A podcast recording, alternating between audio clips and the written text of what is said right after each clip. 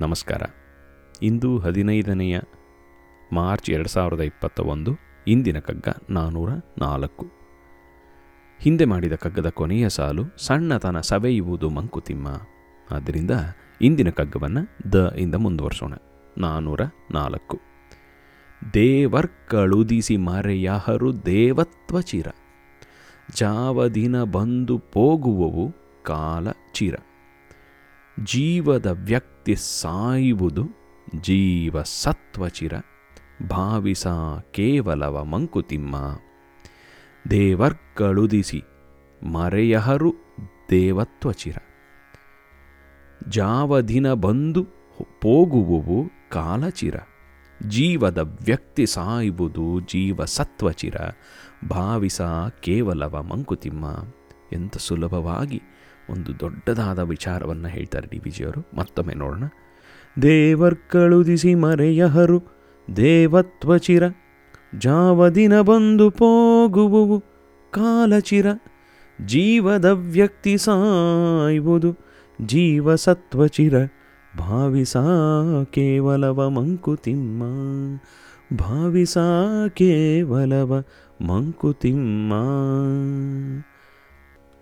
ಎಷ್ಟು ಸುಂದರವಾಗಿ, ಎಷ್ಟು ಸುಲಭವಾಗಿ ಹೇಳ್ತಾರೆ ನೋಡಿ.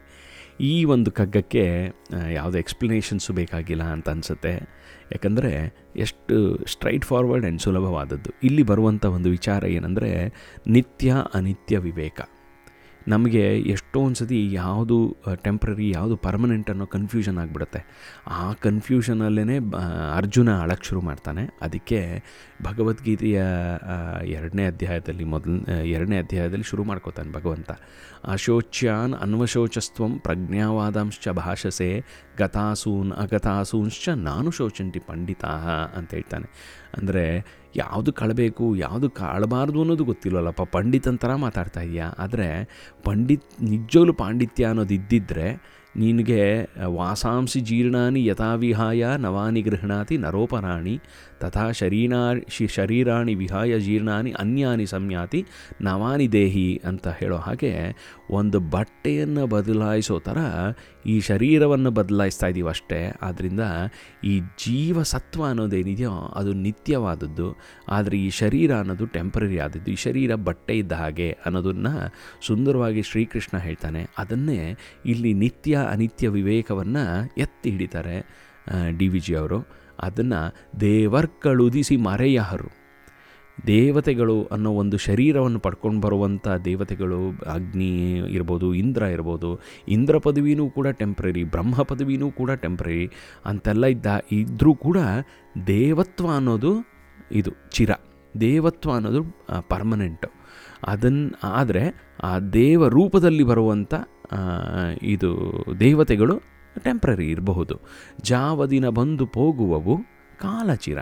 ಕಾಲ ಎಂಬ ಟೈಮ್ ಲೈನಲ್ಲಿ ಬೆ ಬೆಳಕು ಬೆಳಗ್ಗೆ ಮತ್ತು ರಾತ್ರಿ ಅನ್ನೋದು ಫ್ಲಕ್ಚುಯೇಟ್ ಆಗ್ತಾನೆ ಇರುತ್ತವೆ ಆದರೆ ಕಾಲ ಅನ್ನೋದು ಚಿರವಾದದ್ದು. ಹಾಗೆಯೇ ಜೀವದ ವ್ಯಕ್ತಿ ಸಾಯುವುದು ಜೀವ ಸತ್ವ ಚಿರ ಜೀವದ ಸತ್ವ ಏನಿದೆಯೋ ಜೀವದ ಸತ್ವ ಅಂದರೆ ಈ ಆತ್ಮ ಅನ್ನೋದು ಏನಿದೆಯೋ, ಆತ್ಮ ಅನ್ನೋದು ಚಿರವಾದದ್ದು, ಸಚ್ಚಿದಾನಂದ ಸ್ವರೂಪವಾದದ್ದು.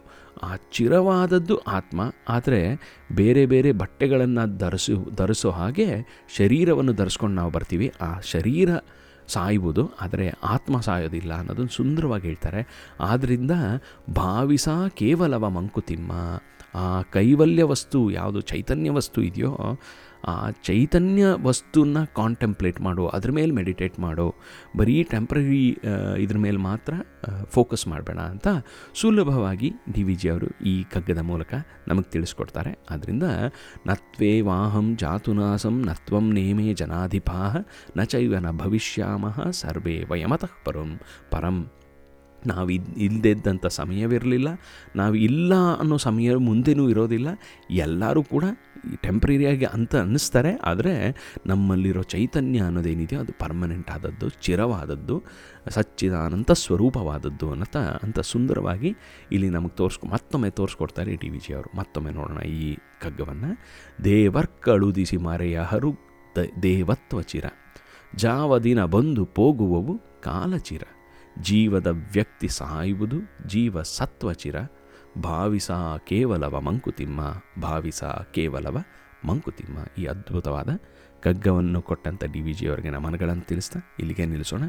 ನಾಳೆ ವಾ ಇಂದ ಮುಂದುವರ್ಸೋಣ. ಅಲ್ಲಿ ತನಕ ಸಂತೋಷವಾಗಿರಿ, ಆನಂದವಾಗಿರಿ ಸೇಫ್ ಆಗಿರಿ ಮತ್ತೊಮ್ಮೆ ನಾಳೆ ಸಿಗೋಣ.